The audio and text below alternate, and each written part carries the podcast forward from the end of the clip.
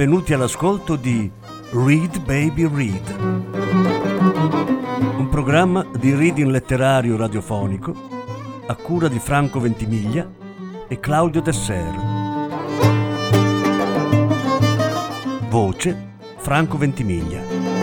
Regia Claudio Desser.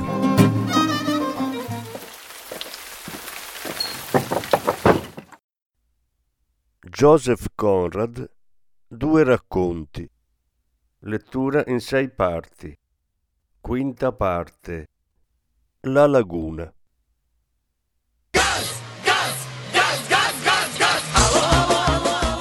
In diretta dal festival.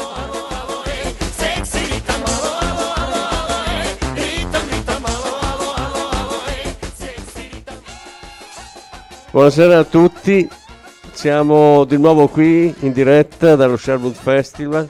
Io sono Francesco Ventimiglia, lì c'è Claudio Tesser, il nostro programma è Read Baby Read.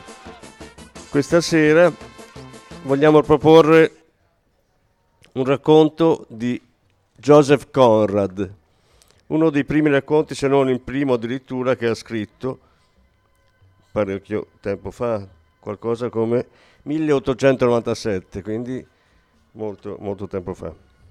Il racconto si intitola La laguna.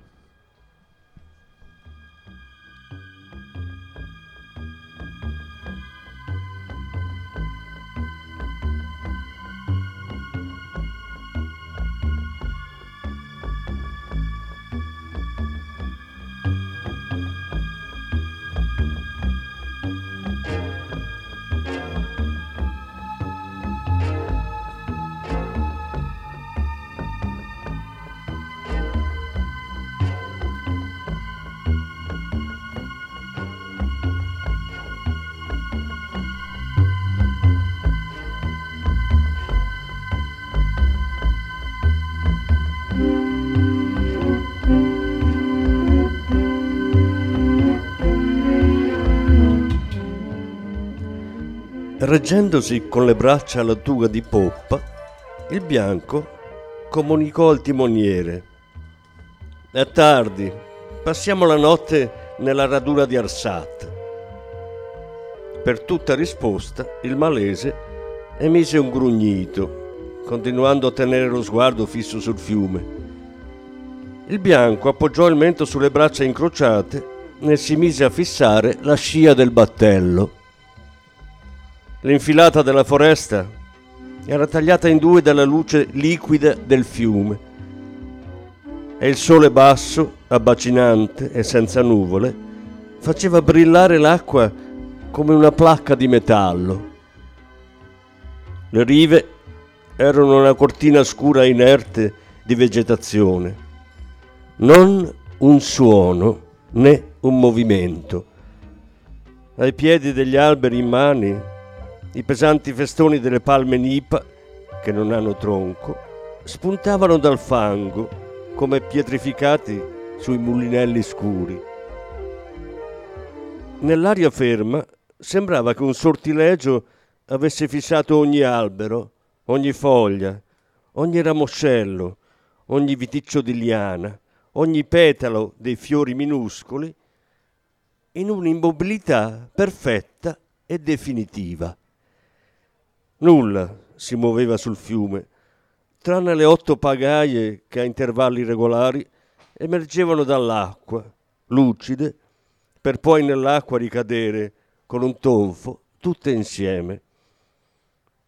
Mentre il timoniere accostava a destra o a sinistra, tracciando con remo un semicerchio arzigogolato e lucente sopra la sua testa, l'acqua ribolliva lungo le murate con uno sciabordio confuso. E la canoa dell'uomo bianco, increspando per un breve attimo la superficie liquida, sembrava addentrarsi in una terra da cui anche il ricordo del movimento era svanito per sempre. Voltando le spalle al sole morente, il bianco guardò la distesa ampia e vuota dell'estuario negli ultimi cinque chilometri del suo corso, il fiume tortuoso e incerto come irresistibilmente attratto dalla libertà di un, di un orizzonte aperto, si gettava dritto nel mare, verso est, dove vanno a nascondersi la luce e la tenebra. A poppa, un grido dissonante e flebile, il richiamo insistito di chissà quale uccello, rimbalzò sull'acqua immobile, spegnendosi prima di raggiungere la riva opposta, nel silenzio greve del mondo. Il timoniere affondò la pagaia nella corrente. Si aggrappava alla barra, cercando di governare la canoa con le braccia rigide e il corpo piegato in avanti. All'improvviso l'acqua mandò un violento gorgoglio. Il lungo rettilineo parve ruotare sul suo asse. La foresta disegnare un semicerchio e i raggi inclinati del tramonto incendiare la murata, proiettando le ombre lunghe e distorte dell'equipaggio sul luccichio striato del fiume. Il bianco si voltò a guardare davanti a sé. La barca si era messa di traverso rispetto alla corrente, col dragone intagliato a prua che puntava verso un varco nella vegetazione fitta della riva, dove poco dopo scivolò, sfiorando i rami penduli, per poi sparire all'interno come una creatura magra e anfibia che sguscia via dall'acqua verso la sua tana nella foresta. Il fiumiciattolo che adesso stavano risalendo era una specie di fossato, tortuoso, profondissimo e cupo, sotto la striscia sottile del blu puro e luminoso del cielo. Le cime degli alberi, enormi, erano nascoste dalla cortina delle liane Ogni tanto la trama delle piccole felci si diradava, scoprendo pozze lucenti di acqua nera, dove si intravedevano le radici nere e opache degli alberi, attorcigliate e immobili come serpenti in attesa. Fra le pareti di vegetazione spessa e scura, le brevi parole dei rematori risuonavano altissime e dietro l'intrico delle liane, dietro le grandi foglie, quasi immaginarie come di pietra, gli alberi grondavano tenebra, la tenebra misteriosa e invincibile, la tenebra profumata e velenosa delle foreste impenetrabili. Gli uomini remavano nell'acqua bassa, il fiumiciattolo si allargava, aprendosi nell'ampia distesa di una laguna stagnante. La foresta si ritirava dalle rive acquitrinose, lasciando solo una striscia piatta di canne verde intenso a incorniciare l'azzurro del cielo. Molto in alto c'era una soffice nuvola rosa e il suo riflesso passava leggero sulle foglie e i germogli argentei del loto. In lontananza era comparsa una casetta nera, poggiata su palafitte. Due alte palme nibong che sembravano staccarsi dallo sfondo della foresta, chinavano le cime slanciate e folte sul tetto malandato, come volessero con dolcezza, con tristezza, prendersene cura. Arsat c'è. Vedo la canoa legata ai pali disse il timoniere, indicandola con la bara. Era l'ultima manovra della giornata. I rematori accostarono, voltandosi per guardare da sopra le spalle la loro meta. Potendo scegliere, non avrebbero passato la notte in un posto così sinistro e a quanto si diceva infestato dagli spettri. Inoltre detestavano Arsat, un po' perché era uno straniero e un po' perché chi ripara una casa in rovina e ci va a vivere dichiara di non temere gli spiriti che si impossessano dei luoghi abbandonati dall'uomo. Con un'occhiata o una parola Un uomo del genere può deviare il corso del destino. E allora, per il viandante, è difficile propiziarsi i fantasmi altrui, smaniosi di vendicarsi del loro perfido padrone. Tutte cose a cui quei miscredenti dei bianchi non danno peso, protetti come sono dal padre del male, che li aiuta ad attraversare indenni le insidie del mondo. E se poi un giusto cerca di metterli in guardia, lo offendono, sbattendogli in faccia il loro scetticismo. E allora che fare? Questo pensavano, scaricando il peso delle braccia sulle estremità dei lunghi remi. La grande canoa scivolava rapida e silenziosa verso la radura di Arsat e alla fine, fra un ultimo scroscio di pale nell'acqua e qualche colo di Allah è grande, andò ad appoggiarsi piano contro le palafitte storte. Adesso i rematori guardavano in alto e chiamavano a turno Arsat.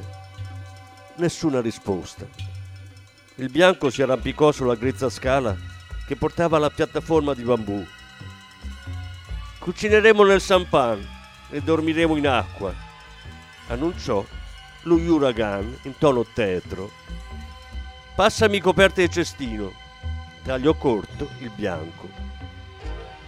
Per prenderli si inginocchiò sul bordo della piattaforma, poi la barca si scostò e il bianco, di nuovo in piedi, si trovò davanti Arsat, uscito dalla porta bassa del capanno. Era un uomo giovane, robusto, con un ampio torace e le braccia muscolose. Portava solo il saronghi. In testa niente. Piantò sul bianco i grandi occhi languidi e irrequieti. Saltò i convenevoli. Chiese solo con estrema compostezza: Tuan, hai medicina? No, rispose il visitatore interdetto. Perché? Chi è ammalato? Entra a vedere, rispose Arsat con la stessa calma di prima. Poi, girando su se stesso, tornò dentro. Il bianco depose a terra il fagotto e lo seguì. Nella luce fioca dell'interno intravide una donna coricata di schiena su un giaciglio di bambù. Giaceva come morta, ma i grandi occhi spalancati brillavano nel buio fissando senza vederle le esili travi del soffitto. Aveva la febbre molto alta e con tutta evidenza non era in sé. Le guance erano scavate, le labbra socchiuse. Sul suo volto di ragazza un'espressione inquietante e fissa. L'aria contemplativa, assorta, di chi ha perso la conoscenza e sta per morire. I due uomini rimasero a guardarla in silenzio. Sta male da molto? Chiese alla fine il viaggiatore. Sono cinque notti che non dormo, rispose il malese, scandendo bene le parole. All'inizio sentiva voci chiamarla dall'acqua. Cercava di divincolarsi dalla mia stretta, voleva che la lasciassi andare. Ma oggi, da quando è sorto il sole, non sente più niente, neanche me, e non vede più niente, neanche me non mi vede, capisci? Per un minuto rimase in silenzio. Poi a voce bassa domandò: Tuan morirà? Temo di sì, rispose il bianco con dolore. Aveva conosciuto Arsat anni prima, in una terra lontana e in uno di quei momenti difficili, pericolosi, in cui ogni amicizia è preziosa. E quando il suo amico malese era improvvisamente venuto a vivere con una strana donna nella capanna in laguna, si era fermato diverse volte a dormire da lui, nei suoi andirivieni lungo il fiume. Era affezionato a quell'uomo, pronto a battersi senza paura per il suo amico bianco. Sì, gli era affezionato, magari non quanto ci si affeziona al proprio cane prediletto, ma abbastanza da aiutarlo all'occorrenza, senza fare domande. E a volte, mentre era preso da tutt'altro, si ritrovava a pensare in un, in un modo vago, indistinto, all'uomo solitario e alla donna dai capelli lunghi, con un volto coraggioso e un lampo di trionfo negli occhi, che vivevano nascosti nella foresta, lontani e temuti. Uscì all'aperto, appena in tempo per assistere all'enorme conflagrazione del tramonto, attenuata dalle rapide ombre sottili che si sprigionavano dalle cime degli alberi come un vapore nero impalpabile a spegnere la, luminesce- a spegnere la luminescenza purpurea delle nubi di passaggio e la luce rossa del giorno morente. Un attimo dopo, sul nero denso della terra, erano apparse le stelle, tutte le stelle, e la grande laguna tempestata di riflessi sembrava un frammento ovale di cielo notturno precipitato in quella tenebra disperata e abissale.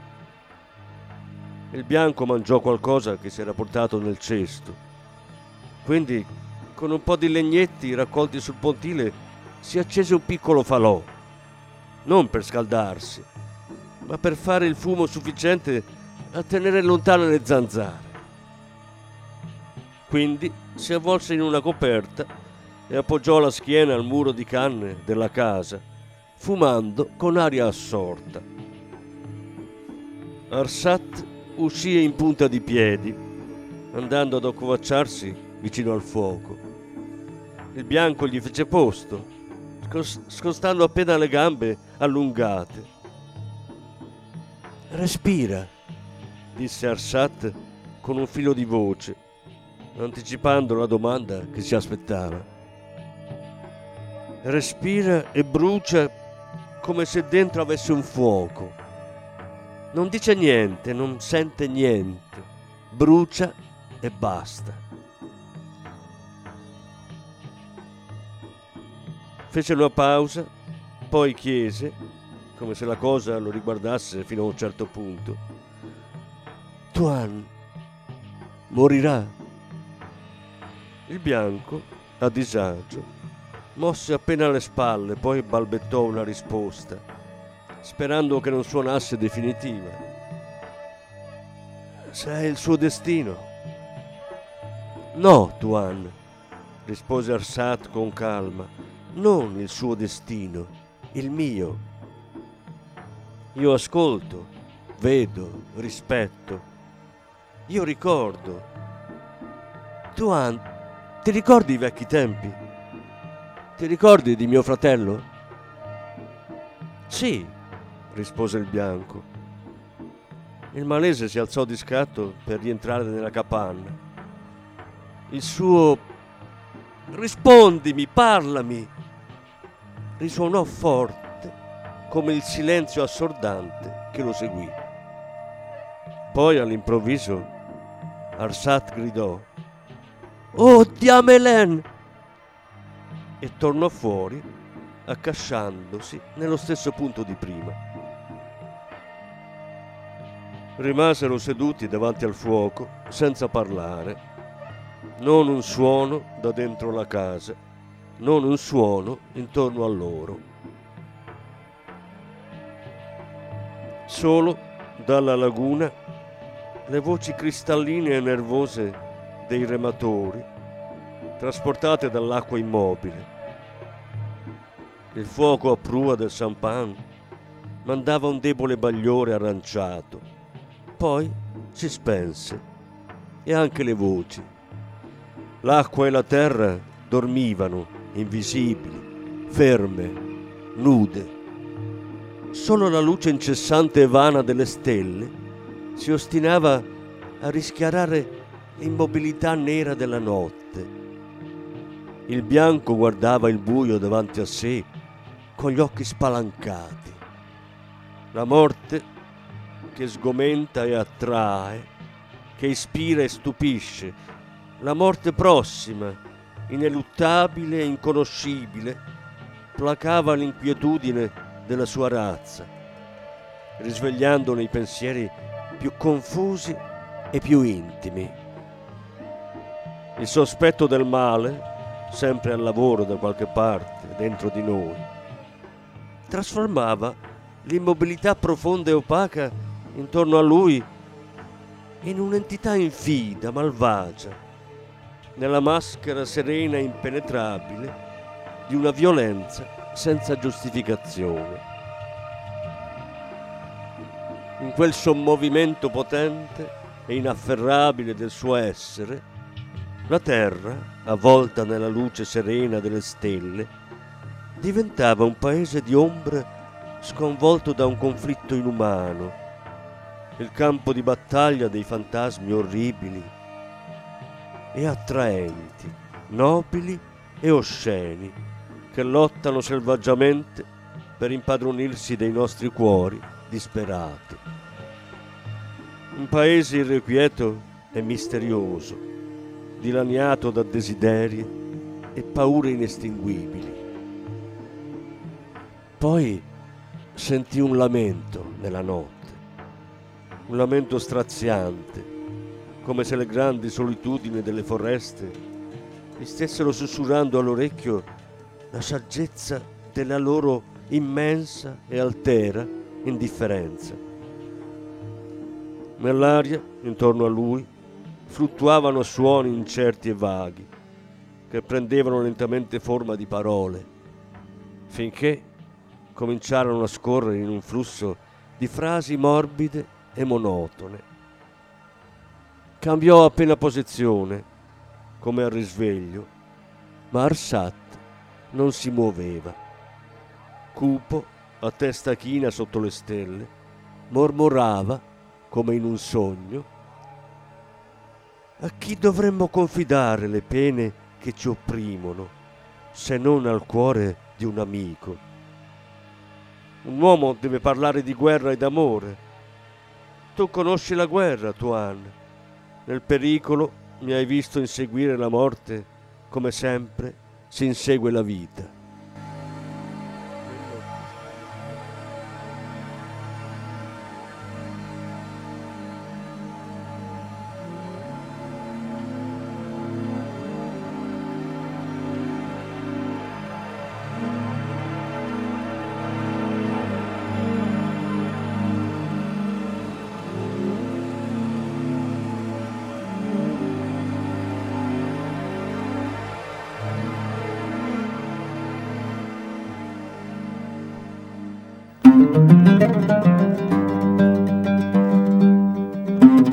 Avete ascoltato Read Baby Read, un programma di reading letterario radiofonico a cura di Franco Ventimiglia e Claudio Tesser.